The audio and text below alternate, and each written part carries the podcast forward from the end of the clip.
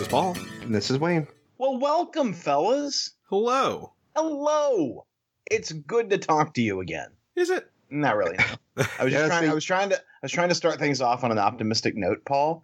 But And uh, just like you- that, you- five seconds in, it's over. well, you saw through my my shallow facade. Mm. Yeah, you're way too energetic for the this early in the morning. That's because you just woke up. That is literally true. It's literally. I am. I am. I am usually up at least an hour before we record, and uh, the, the wife uh, uh, shook me awake this morning. and Says, "Aren't you supposed to be recording right now?" Fuck. so uh, yeah, you got you got oh you know uh, barely awake, Aaron, this morning. Yay! Woo. Well, Woo. bright side of things, first thing you did when you woke up today was see the new Justice League trailer. That is true. Well, I did. I don't know. I don't know why I needed another Justice League trailer. Well, there's really only been one. I, I have, haven't I seen? I, I feel like I've seen quite a lot of this movie already. Um, well, there was the Comic Con reel, which was not like an actual trailer. Then there was one Oh. trailer, and this is really just the final trailer. So there's actually only been two. Just seems Aaron- like I've seen a lot of this movie. I think you're the type of person you were going to see it in theaters. That's true. No yeah. I, they they already had my money. I In didn't. my case, I'm not. I I'm the someone that's on the fence because I'm not happy with the DC movies, and the trailer for me threw out a bunch of the things that I've really hated about the last. Well, not including Wonder Woman, although she had some of it too, but the DC movies. It looks like we're going to get another big giant CGI fight that doesn't look like it's taking place in the real world because it's all CGI of destroyed locations. Pretty sick of how that looks. I am too, and I think that's something that unfortunately all the DC movies fall into. Um, pretty much every single one. Back to the original Man of Steel, Batman vs Superman, Wonder Woman, and now Justice League. They all kind of devolve into the big CG fight at the end. But I can't just say that's a just that's a DC movie thing because all the Marvel movies do it too. Well, So- I didn't see. I didn't see a big hole in the sky. So Yeah, they've you know, gotten that- over, that- they've gotten away from hole in the sky, and now they're with now now they've moved on to giant creature. Yeah. Yeah, see, the Marvel movies still look like they're taking place in the real world, though, in their big fights at the end. The DC movies, there's so much destruction that it looks like you watch the scenes and it looks like it's another planet or it looks like it's in another dimension, but it's not. It's just going to be destroyed city. it could be another dimension. That could It be could. apocalypse. You don't know. True, but I'm betting it's not. I, I mean, I, here's the thing. I think the new trailer's great. I, I you know, I, I, I liked the last one. Um, I I like the- the, the, Heroes. Yeah, I like the previous trailer too, called Wonder Woman. Mhm. Uh, that it was it was about two hours long or so, but uh, I thought that was a really good trailer. That That's was the one I enjoyed. That was the best Uh huh. Yeah. one. I'm, I'm Now, gonna you know, I'm gonna go see. I'm gonna go see this movie. It's got Gal Gadot in it. This Wonder Woman. I'll be at this movie. I might hate everything else on the screen, but I'm sure I'll like the Gal Gadot stuff. So So- the more I see of him, the more I really like Jason Momoa's Aquaman. I feel just the course- opposite. And of course, uh, Wonder Woman was great, and I like everything with her on the screen. We saw a lot more cyborg in this trailer. Yeah, I didn't I- need that. I, well, and I, I, I, ha- not only do I just dislike Cyborg from the comic books, I dislike the design of Cyborg for the movie. Yeah. He looks like he's wearing a, he's he looks like he's wearing a homemade tinfoil cosplay as Cyborg. It's Yeah. really quite quite a hideous costume. I hate the Flash costume. Yeah, I think it looks horrible. Yeah, I, mean, Batman looks good. Batman was one of the best things about. Well, he was the best thing about Batman versus Superman. So, I, I think the trailer for me, trailer looks good. I like seeing the parademons. Um, I'm curious. I'm curious to see what the final product's going to look like with the the change in director and things like that. I'm yeah, and I'm I'm I'm curious about the uh, the end scenes and and some of the some of the touches that Joss Whedon has made. Uh, I'm you know I I'm I'm in for the movie. I'm going to be there. It's just that I didn't need another trailer.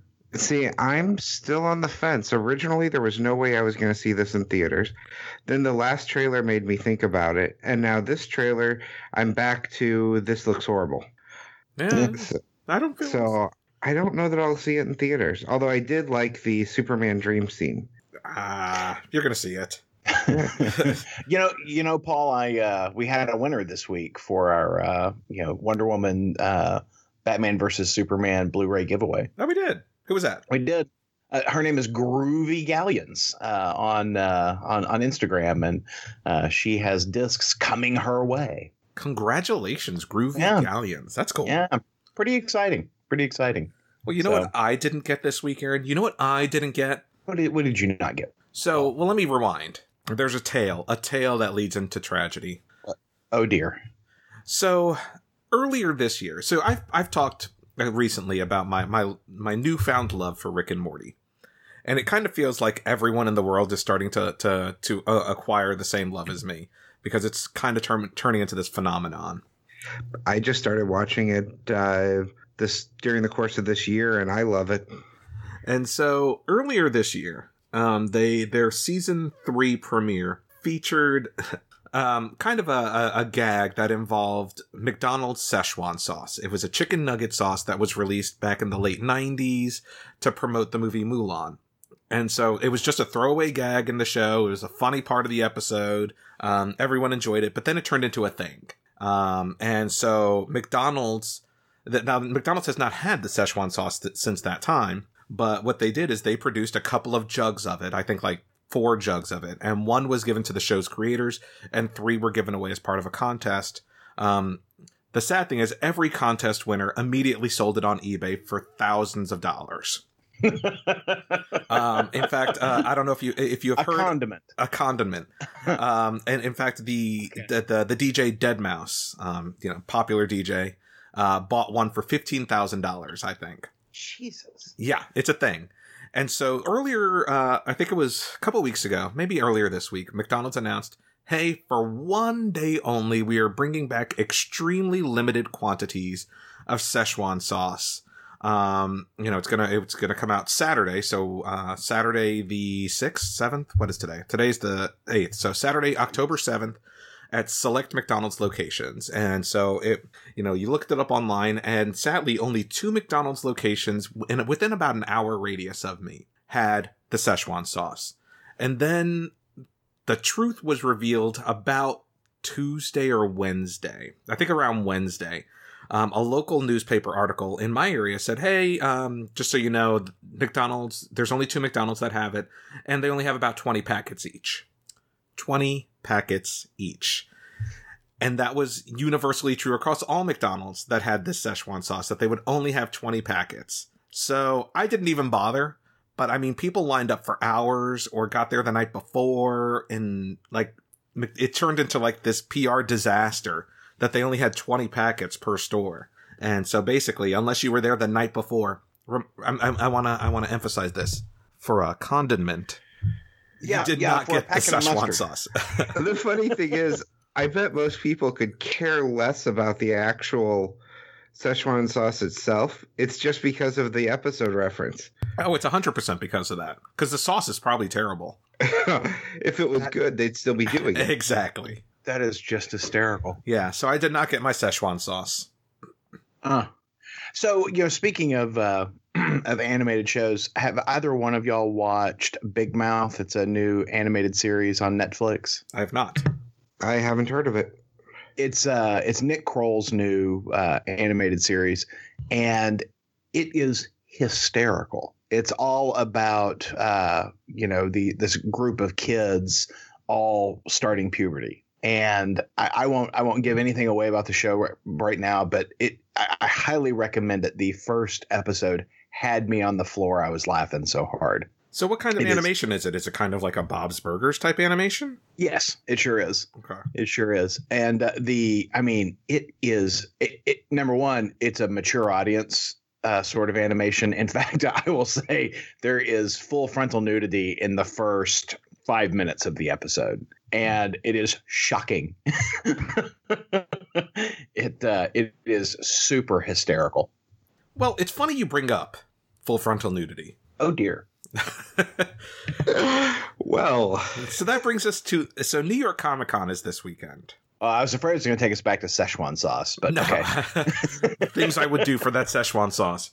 Um, so New York Comic Con is going on as we record right now, and so um, I think it was Friday night, they had a panel featuring Doomsday Clock. Geoff Johns talking about Doomsday Clock, the upcoming big event book that he's doing with Gary Frank and Brad Anderson on the art.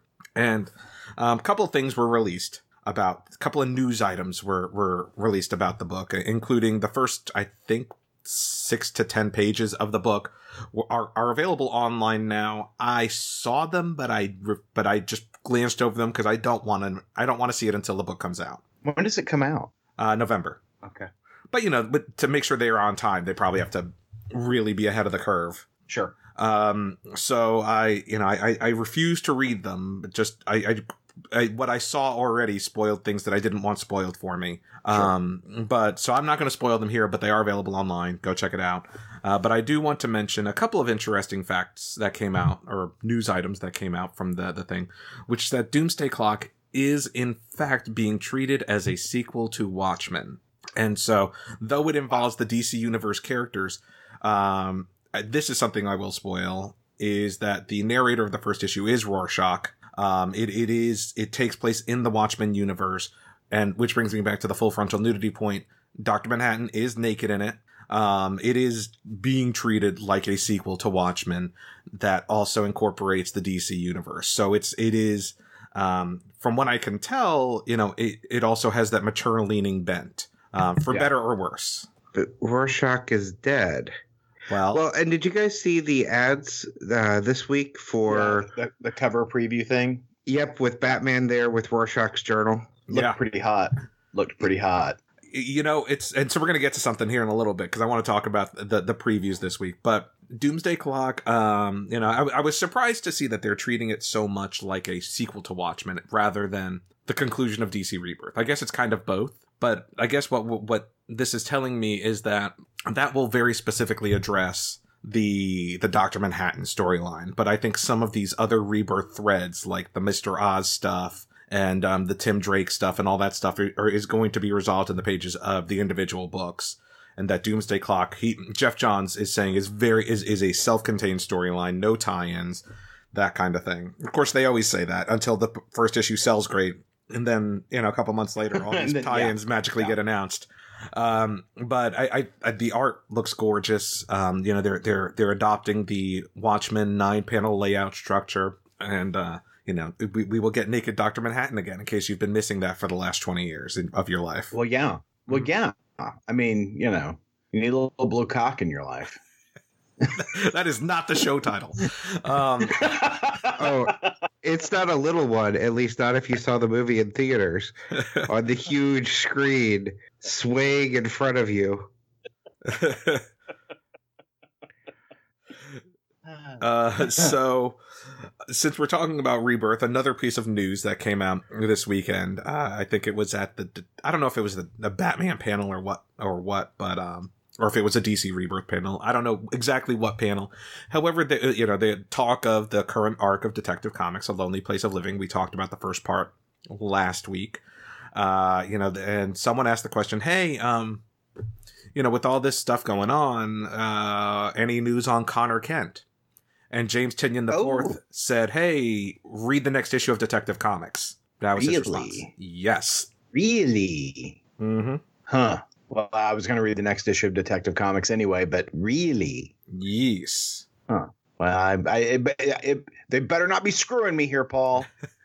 well, I, I guess we say. will find out what what's happening. I mean, next week in the next issue of Detective Comics. And can I say, Paul? You know, uh, I believe it was last year. I think that you and I went to uh, New York for the Star Trek convention. Yeah, last September. I think we need to make plans to go to New York Comic Con. I don't disagree. I I truly believe that maybe 2018 should be the year that Aaron and Polly descend on New York Comic Con. You're invited to like Wayne a, if you want. I mean, no, no. You you brought it up in front of him. God, what are we going to do now? God, God damn it, Paul! We talk about these things. don't worry, Paul. I don't like flying, and there's no way I'm driving to New York. Um, but I I do think I I think that's I, I think that's the size show I, you know, I, I think that uh, San Diego looks like a zoo, but uh, I think New York Comic Con uh, could could be about the right size show, and it's at the, at the Javits, which you know we've been to. Yeah, we are inf- intimately familiar with the Javits. intimately. Yeah, because I mean, We we, were did all it up in all it. over the Javits. Yeah, oh yeah.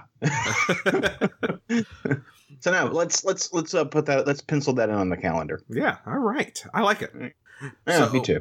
it's, it's more New York Comic Con news. Uh, sticking with the DC stuff, is that DC announced that next spring we will see the revival of the Milestone imprint. Um, several new series. Seriously? Yes.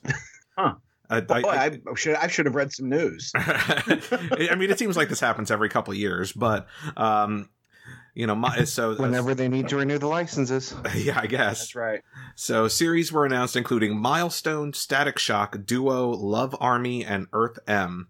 Uh, Reginald Hudlin is involved, Denys Cowan, Ken Lashley, um, Ryan Benjamin, and uh, you know a bunch of other people. It so uh, Earth M, uh, they're going to do a. Uh, it'll be one of the fifty-two, as opposed to being integrated into the uh, to the actual DC yeah, world. that seemed, which is probably Yeah. better, honestly, because then it, it Yeah. seemed when when that has previously happened, it just gets overshadowed. It does. It does. I just I, I would like to see crossovers though, like we saw in the original Milestone run. Yeah, Yeah, I think the only character that really you could argue has had success out of Milestone though is Static. Yeah, agreed. and um, you know, so they uh, Robert Kirkman came into the panel, the the milestone panel, um, and announced that he has an upcoming AMC documentary series called "The Secret History of Comics," which I didn't know, um, and one of the episodes will be a focus on uh, milestone called "The Color of Comics." Wow. So uh, they're they're going to have a full episode of that TV show. Well, I don't know if it's the full a full episode, but one of the episodes of that TV show will focus on the the milestone imprint of the '90s. Some, um, I love watching documentaries about comics as long as they're Oh. interesting, Yeah. Which uh, Yeah, it's, it's no, hard to find. I got to be honest, but There is a, a new um a new book out, a new uh a- a new you know uh, book about the history of comics, and this one is about the uh, 50 year war between DC and Marvel. Hmm. And it talks about all the different strategies they've employed to, you know, beat the other one. Just came out the uh, oh god, I forget the title of it. It's like full fisted or something like that. that is, are you sure that's Yeah. about that? Because I've seen a movie called that, and it's not about that. So that also reminds me. Oh my god! Have you guys seen the preview for the uh, the new movie about the creation of Wonder Woman? yes. Oh yeah, Really good. Oh yeah, and I, you know I, I worry because you know the the the creation of the Wonder Woman nearly as as uh, you know pulpy as perhaps the the creation of Superman and Batman.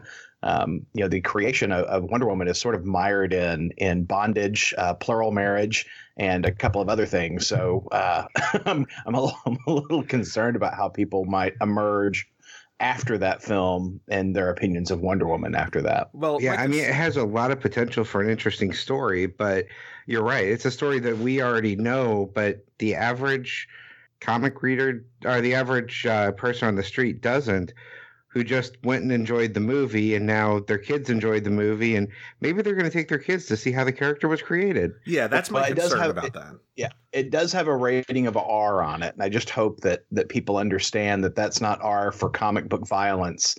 That's going to be an R for some pretty adult situations. People took their kids to see Deadpool. I don't think people look at the right. ratings anymore, and I think that's a, a bit of a concern because they are.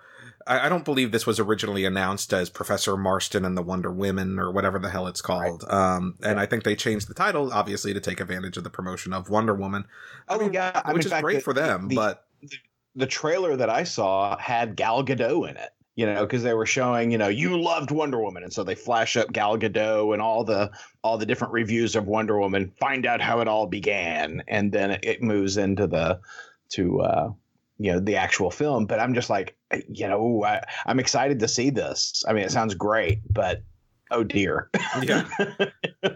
well, should be interesting. We'll we'll see a lot Yeah. of pissed off parents that which Uh-huh.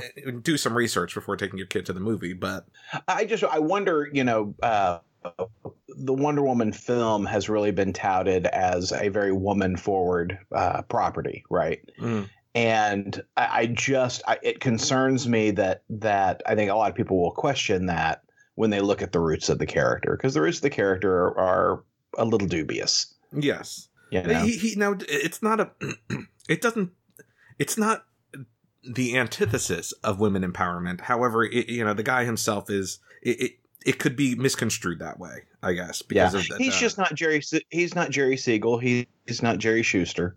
You know, he is. Uh, you know, he's uh he's a, he's a little sketchy in my opinion. he invented the lie detector machine, though. Yeah, he did. He did, and uh, yeah, Yeah, So, there's that. there's that.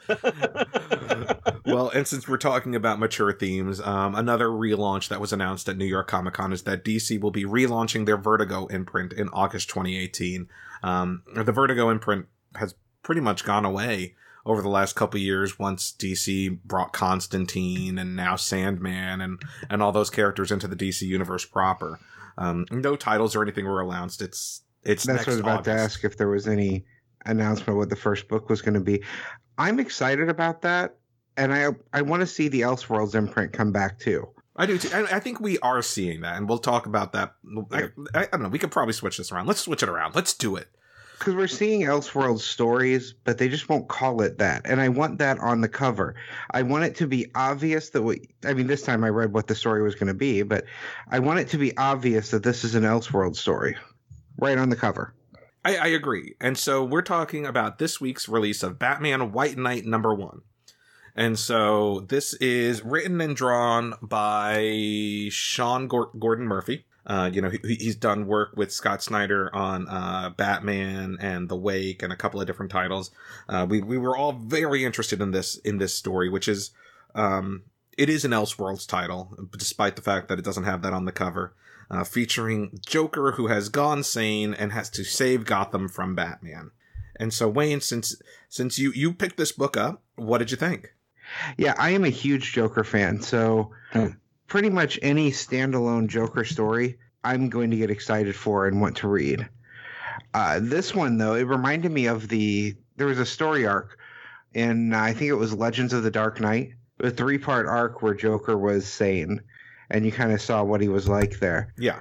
I love seeing a Joker that is he's completely sane, he's incredibly intelligent, and he's outsmarting everyone. And he's not wrong in this story. I mean, part of it when I look through at the Elseworld story that we're looking at here, this Joker doesn't seem as bad as the Joker that we've had in the regular DC universe. Or at least he hasn't been caught doing some of the things that the Joker in the regular DC universe has been doing.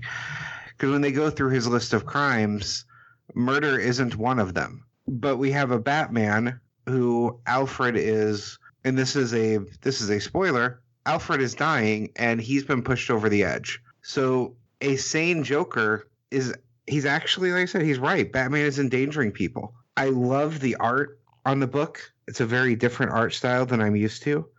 I love the design for both Nightwing and Batgirl. I think those two particularly looked really good. And this was my favorite thing I read this week. I, I, I gotta say, uh, Sean Gordon Murphy draws himself a badass Batmobile. That the the Batmobile that comes in on the first page driving into Arkham Asylum is just gorgeous, and it is so upsetting to see the Joker or Jack Napier driving around in the Batmobile. That is that is very upsetting. That's Yeah. like watching watching your buddy walking around with your ex girlfriend. I mean, that's just that's just wrong. you know. See, I really like this Nightwing design. It's the normal costume basically, but he's got like a jacket over it. Mm-hmm. The the whole the whole book is just beautifully drawn. It is just beautifully drawn. Um, I it's you know we've seen stories and we're currently enjoying you know the uh, the metal books, you know all of which feature a Batman going over the edge in an alternative universe. Um, I, I thought this one was well done. It really makes the case for Batman kind of flipping over, you know, and, and just, you know, go, you know, doing, being too much of the Batman, being too much uh, in the dark. And I, I got to say, I, I thought it was a really well written book. I, I'm always leery of the artist as writer. You know, like I haven't read a Justice League book in a good long while because, you know, as much as I enjoy Bryan Hitch's artwork, I cannot abide his writing. Um, but I, I thought this was just beautifully done. And I always love it when someone goes to Gordon with the argument of, if you need a vigilante, you're incompetent. Yeah, yeah, no, I and and I thought, you know, the the whole book read like uh, a rational person's argument uh, against Batman, why Batman doesn't work, um, and so there there is a lot of truth, I think, in the narrative. And I think it's a lot of Sean Gordon Murphy kind of working some stuff out about probably his own conflicts about Batman, right? Yeah. Um, I thought it was really well done. Paul, you've been quiet. Talk to us. So I, I liked the, the, majority of it. I, I had a little, I thought it was a little silly, the reference to things like social justice warriors. Um, like the, there is, I guess, a, a news broadcast or something and someone says the SJWs need to give it a chance or something like that, and I'm like, I don't know that we need that necessarily. The, the reference to the social justice warriors. That's just that's just one of those modern buzzwords that seems a little silly to me. Um, I, I thought it was gorgeously drawn. The, you know, that's the kind of thing that a social justice villain might say, Paul. Very true. SJV. SJV. Um, what I found interesting is that most of the DC books had a preview at the back of their book of this story. Now, I don't, at least in digital, I don't know if that was true in print, but there's, there's quite a bit of profanity in this book. You know, yes. they, they say things like bullshit and tough son of a bitch. And those panels are in that preview. So I'm wondering if some kid picks up the newest issue of Superman oh, and learn some new words and learn some new words. Like, is, is, is, is it in the print version? Um, I, I, found that interesting that those are the pages they chose and they didn't bleep it out or anything like that. At least not in the, in the digital copy. Yeah. The digital copy, at least that was quite a few pages of the story too. Yeah. Well, I mean, it's got to be enough to get you, if given this is, there's so many Batman books out there. I guess to get a, a, a comprehension of what this story is, you, you generally need a bit more of the um, storyline. See, it's particularly interesting though that you re- you mentioned Superman, the uh, kid getting the newest issue of Superman. When you know it's a book we're not talking about this week, but this particular week's issue was all about him not. You know, you can't push him over the edge. Yeah, that's a good point. Which is so you have a yeah, you have a Batman story about Batman being pushed over the edge, advertised in a Superman book that's all about him not being able to be pushed over the edge. Yeah. And there, you know, there's another thing I want to mention about this book, which is the, you know, when when a creator passes away, DC always does these um, two page spreads at the back of their book this this tribute to the, to the creator. And this this time it is uh, unfortunately Len Wein who passed away recently um, you know creator of Swamp Thing and, and, and, many other wonderful characters. And I, I got I think we mentioned it on the show when it happened, but it just breaks my heart. Uh, Len Wein was a, you know, he, he was not an old man. No. Um, he still had a lot more years ahead of him. And it just breaks my heart that we lost him when we did. He was only 69 years old and just immensely talented, immensely and, and talented, nice still guy. relevant. Yeah, genuinely nice guy, still relevant, uh, still involved in comics. And I just, you know, he has been a part of so many fantastic stories, stories that have shaped – both Marvel and DC. And I just, you know, I hate that we lost him when we did, but I, you know, I, I did like the uh, the two page spread that DC put uh, added to their books this week. I didn't care for the quote they chose of his. I, I didn't. I, I, will agree. I think that of all of the things Len Wein has ever said, I think that's largely, you know, irrelevant. yeah, maybe they just wanted to, you know, show how much of a fun guy he was because the picture is him laughing. But I, I thought it was an interesting quote, the one they chose of him. It's not heart warming or anything like that. Like, right. like you know, the the quoteness from I don't know Adam West or something like that. But yeah. but it was just an interesting quote. But maybe it's just indicative of his actual personality. That that was just the type of fun stuff he said. But you know, let's remember, you know, the things you love on screen right now in both Marvel and DC. Len Wein had a big hand in. Oh yeah. You know, uh, I mean, he he has touched so much of what we love about comics, eh, both of what we love about comics, what we love about the the the uh, genre. Um, you know, we wouldn't have this this Marvel revolution that we've had in film and on television, streaming media, uh, without Len Wein. I mean, I, I, just can't. I can't imagine what the landscape of comics would look like. I mean, um, more so, I think than uh, than many other creators. He he was that second wave of creators that came in after Stan and Jack, yeah. and uh, just immensely immensely talented. And while most and, I mean, people you know, focus on his creations, right, Swamp Thing and Wolverine right. and Nightcrawler and Storm and Colossus, I, I, would you know we mentioned Doomsday Clock, which would not exist if it wasn't right. for he's Len the, Wein editing Watchmen. Yeah, editing Watchmen, convincing Alan Moore to do it. You know, uh, giving them the free, giving uh, uh, Dave Gibbons and Alan Moore the, the free reign they needed to to tell that story. You know, creating that safe space. Mm-hmm. Uh, you know, he wrote. Uh, he wrote some of the uh, before Watchmen books that we enjoyed. Yep. Um, I just, I, I, again, just a just a tremendous talent, a giant talent in comics that we lost. And you know, uh, every now and again, Comixology will have sales on some of the you know old '70s era uh, Marvel comics, and you can pick up just some sweet, sweet Len Wein stories. Uh, you know, anytime you see his name, uh, particularly on 70s and 80s comics, grab them because they're, they're just rocking good stories. Also from DC Comics, another kind of Elseworlds book, but also a tie-in to their major uh, DC metal event is Batman: The Dawnbreaker. So this is the next in the series of uh, origin stories of the Batman from the Dark Multiverse. This one written by Sam Humphries, art by Ethan Van Sciver, obviously well known for his work on Green Lantern. Uh, Batman the Dawnbreaker being the Dark Universe Green Lantern. And um, what I have appreciated about these books is that despite our concerns, our, our original concerns, these books are not just Batman goes bad and takes the the powers of an existing superhero. Right. Um, this this is also a di- another different tale in regards to um, you know in, in regards to the Bruce Wayne of the the dark multiverse. So, Aaron, what did you think of the Dawnbreaker? You know, I, I, I have to say, I really liked the origin story.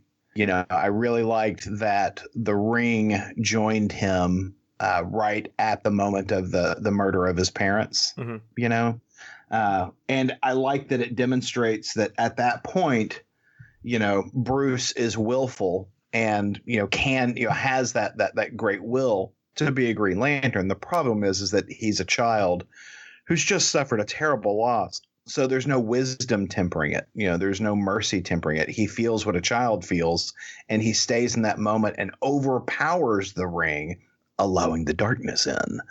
And I, I thought it was a great origin story, to be perfectly honest. Uh, I, I, I really dug it. I, I like, you know, like a child, he doesn't he doesn't concern himself with the consequences of his actions, and he just you know melts you know Joe Chill down in that alleyway. Um, I dug it. I mean, you know, each one of these these metal uh, Batman books that we're reading um, has sort of the same ending. You know, the, uh, you know, yeah. they, they, the Batman do whatever they're going to do to their own Gotham's, and then you know, uh, the bad guys show up, or the more bad guys, the badder guys show up. Um, so, I mean, all of those notes are sort of the same at the end of each one of these books, but it's the stuff that comes before it. It's that origin story. And I gotta tell you, this one rocked. I've enjoyed these books. I'm surprised to say how much I've enjoyed these books. I am too, because yeah, I was hoping, I was thinking that I would buy the first one and it would be so bad I just wouldn't continue with them. But they have yeah. gotten, they are progress, they are all good. Yeah, well, and and, and like, like you know, like we said, we were worried about the you know uh, aching sameness of, that each one of these books sounded like they were going to be, and that's not true. I mean, yeah, the, the, there are certain notes that are the same in each of these books because they're they're putting the team together, right? Yeah. But uh, the the innovation that the writers have employed to create these unique origin stories is very refreshing. And so, you know, I, I I, metal seems to me a, a Marvel superhero Secret Wars in that it feels like an opportunity to sell a bunch of toys. You know, you're gonna have a, whole whole different realm of, of Batman toys to buy, and hey, I'm in for that. Um, but I think so out we'll of curiosity, see, is Batman the only character that we're seeing dark versions of? Correct. The the whole the whole point of metal is that these are all of the Batman nightmares that uh, that have been released. You know, it's it because Batman was the gateway through which this the, this big bad came through. It's Batman's nightmares that are being you know from these nightmare alternate worlds uh, are coming through. But uh, I think what we're going to find here, Paul, is like some of the creations in Marvel Superhero Secret Wars. We're going to find some lasting characters, things that would that are that are going to stick. You know, they're Oh, throwing yeah. a bunch of stuff up against the wall, and some of it's going to stick. I think we're going to wind up seeing some of these guys in later in later volumes. I would not be surprised. Yeah. So good stuff. And since, you know, this is all Batman all the time today, it's Batman with Aaron and Polly. it's Batman week. Um, let's talk about it that. does seem it does seem like this should have been Batman Day though, right? I mean, with all the Batman that came out this week. And we've I was cut like- out one, didn't we? no, we cut out Superman. But um Fuck that guy. yeah, who no one cares about that. Oh no, we cut out Shadow Batman. Um Yes. but Batman number 32 was is the conclusion of the War and Jokes and Riddles issue 32 where we finally get um the reveal of what Catwoman says to Batman's proposal. We finally get the con- the reveal of what Batman is is so traumatized about in his past and most importantly, we get a variant cover by Olivier Coipel, typically associated with Marvel books, doing a Batman cover. I'm wondering if we're going to see more Olivier Coipel work in DC. That would make me a very happy man. I gotta tell you, that Coipel cover, hot. Yes, That is just hot. Yeah, I mean, I am hopeful we will see him on a Batman on a, on on any. I don't care. Actually, he'd probably be better suited for Superman, but um, would. I would be super happy to see him working on DC. so Paul, Yes, sir. um, we the War of Jokes and Riddles is is a book that we have covered intermittently. Uh, you know, uh, through it through its its its long run. Um, I, I just want to say, stuck the fucking landing. I I loved this book. I this book. I wasn't convinced that they were going to resolve this story in a manner that was satisfying to me. I'm sorry. I was bat satisfied with this book. Bat uh, satisfied. Uh, of this book a lot. bat satisfied. so, what'd you think, Paul? I thought it was great. Um, I, at first, I, I was feeling like it was a little anticlimactic. Um, when I, I, I gotta be honest, I kind of was hoping that Batman actually stabbed the Riddler in the face, and the Riddler we're familiar with now is a different Riddler. Um, but spoiler warnings on the the the confession that Batman is making to Catwoman is that he he tried he he genuinely tried to stab the Riddler in the face, and the Joker stopped him, and that that basically he he he is who he is almost because of the Joker at this point. Um, and so that that that's his confession to Catwoman, and as revealed in major media outlets before the book actually came out, is that Catwoman says yes to his marriage Yeah. proposal, And which is I a, a very I- well done scene. There, that that that final scene. I thought this last issue, each panel was pitch perfect. Um, there, are, there are probably two, maybe three pages of no dialogue, of just Batman being being uh, consumed. And I say Batman, Bruce Wayne, because you know he's sitting there in his underwear. Uh, Bruce Wayne being consumed by the horror of his own actions and how distraught he is that he, he isn't what so many people think he is. You know that he there's not that, that he feels there's nothing noble about himself. That he is not the the the the good person that so many people expect him to be. That he went to a dark place, and it's only because someone that he regards as filth, right? Somebody that he regards as just you know without merit, stopped him from committing, from, stopped him from going over the line, and he there's that moment of brokenness in Bruce Wayne that you see in, in, on these pages, and that is the moment that this entire story, which at one point, uh, you know, early on, I was like, I feel like this is filler. you know, I feel like we're delaying something here, and it's not this story, or it, that may have been the original intent, but the story is important to this character, particularly the the character of the rebirth Batman. Yeah. Um, I, I, for the first time in a long time, I felt like the Riddler's relevant again. I haven't felt like the Riddler was relevant, you know, since he was being a detective for the GCPD or an, an investigator for the GCPD. Yeah. Uh, a Which long can I say ago. I really loved that version of Riddler. Same Yeah, here. me too. Same here. I, I I love the depiction of this Riddler that he is deadly and I've never, I, I you rarely get that from the Red, from the Riddler.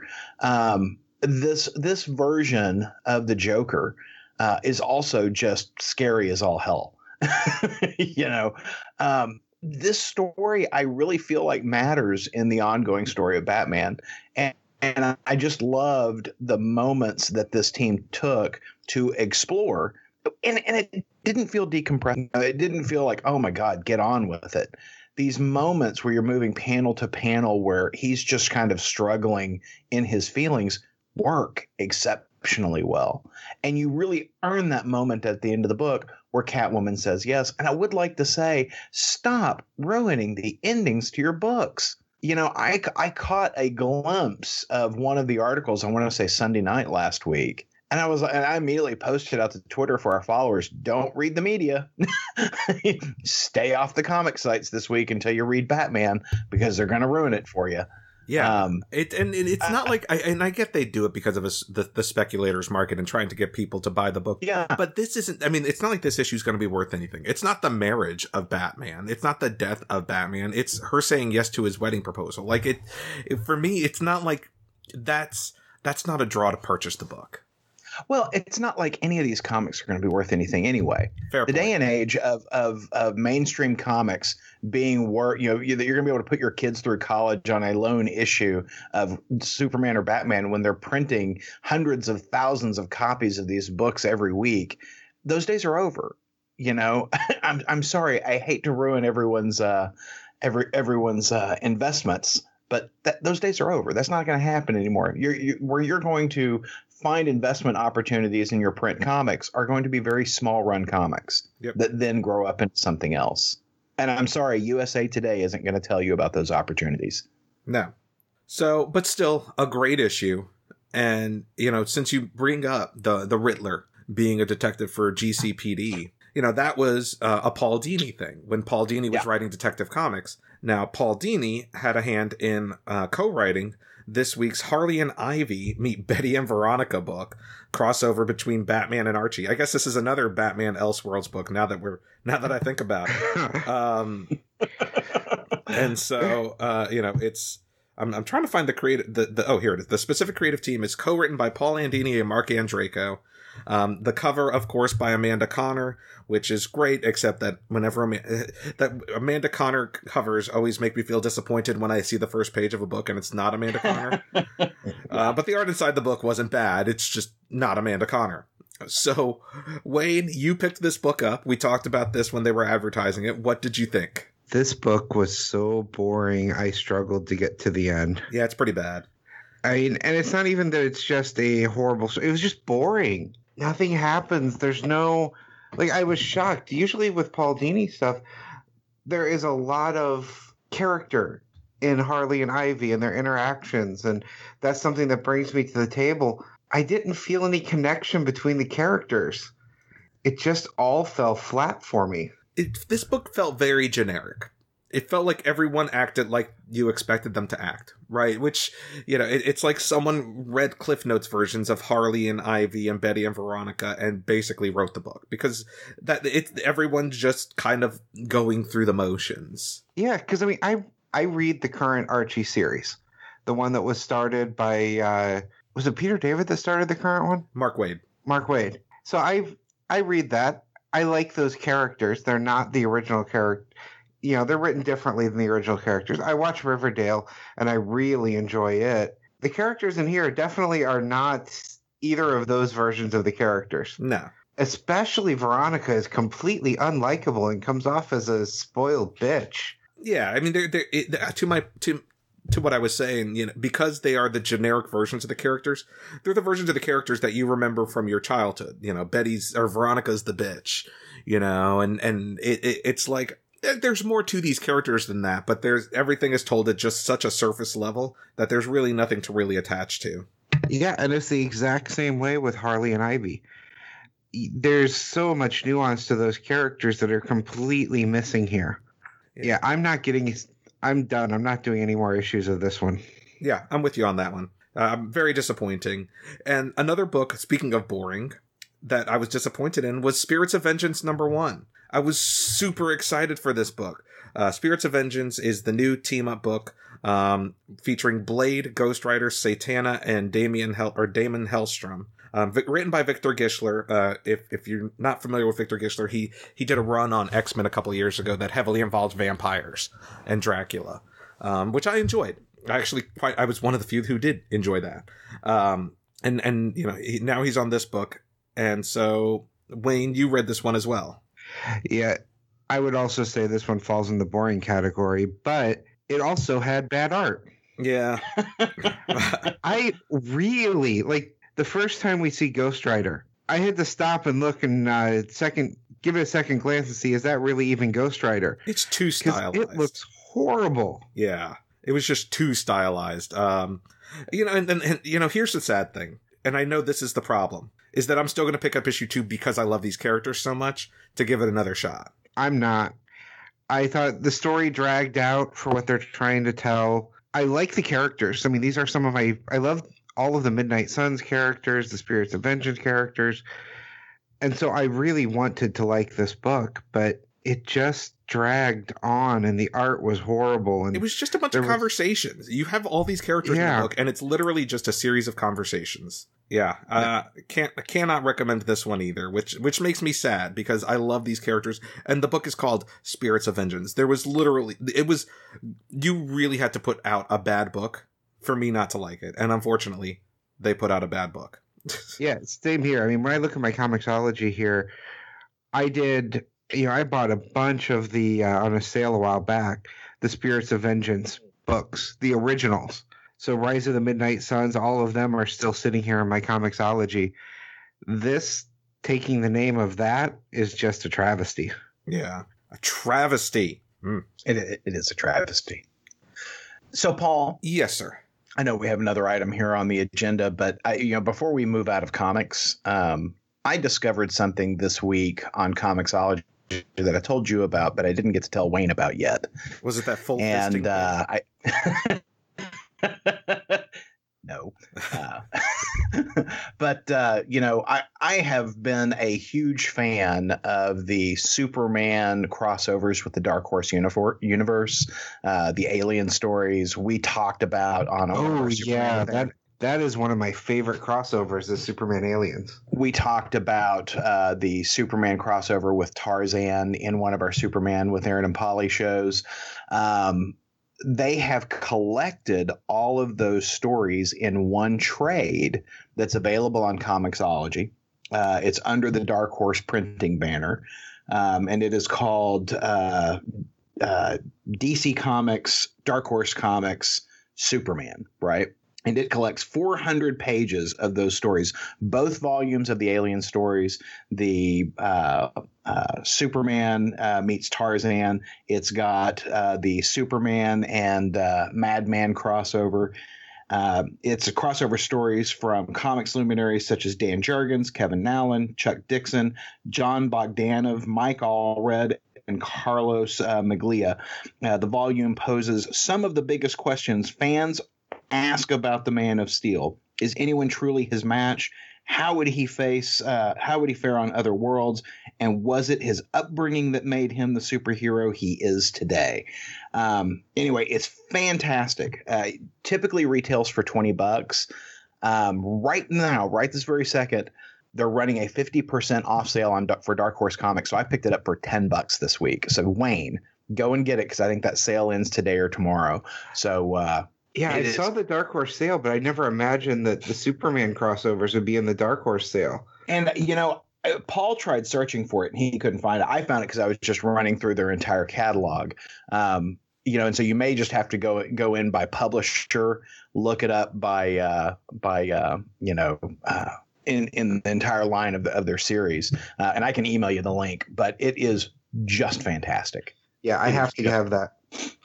So uh, I, I tell this to our listeners too, because you know it's it's one of those things they don't do a really good job of collecting in a digital format those stories that have crossed over with other companies. Like one of the things that I'm, I'm dying for is uh, JLA Avengers. Uh, yes. I, I, would love to see JLA Avengers. In fact, yes. you know, one of the things that I tweeted out was that you know maybe that would be a great thing to do for hurricane relief. It's something that has never been presented digitally. Um, you know, we got I, we got a lot of uh, of retweets on it. Kurt Busiek, who wrote the JLA Avengers, uh, retweeted it, um, and we got something like you know 50 retweets on that one on on Twitter. So uh, I wish that they would do something. I, I wish that, that, we'd see that. We'd see the amalgam books. We'd see the classic Treasury editions. You know, Superman versus Spider Man, Superman oh. versus the Hulk. I mean, those would all be great stories to see. You're going to be buy them. I don't. Yeah, I would buy them all over again. yeah, you're going to be excited for some comics. Like I would love some of the Malibu stuff and the JLA Avengers. So I haven't reread it much because I have all of my copies are signed by Kurt Busiek. So I don't want to risk yeah, yeah. You don't want like rubbing the name off of it, you know? exactly. I want the digital version of it so I can reread those because I well, love that story. But and, I mean, in particular, that book is so beautifully drawn by George Perez. It is aching to be read in the digital format so that you can zoom in on those panels, right? Uh, I, I, I, it seems to me money left on the table because here are three guys who are happy to buy it again in the Comixology uh, viewer. Yeah. Um, and I, I, just and and to me, you know, I, am sure that the rights are part of the issue. You know, is who gets the money? How do we divide it? You know, we never addressed uh, digital media when we negotiated these rights originally.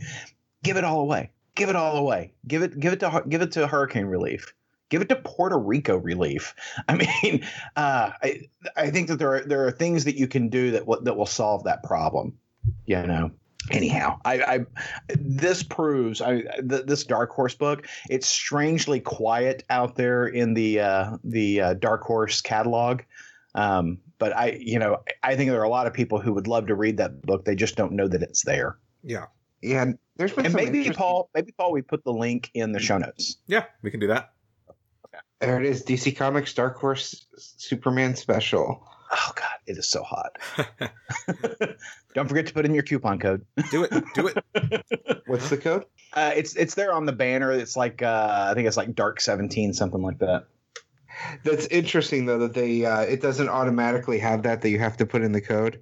Yeah, they did that for for all of their NYCC uh, comics that they put on sale. Dark Horse, DC Comics, Justice League is on there as well. Yeah, some good stuff. Well, next week in comic stores, Mr. Miracle number three from Tom King and Mitch Gerads Detective Comics and Action Comics continuing their rebirth storylines. If you remember earlier in the show, I mentioned Conner Kent. Conner Kent somehow put, coming into place in Detective Com or coming into play in Detective Comics. And the next issue of Dark Nights Metal. Dark Nights Metal number three. black T-shirt on.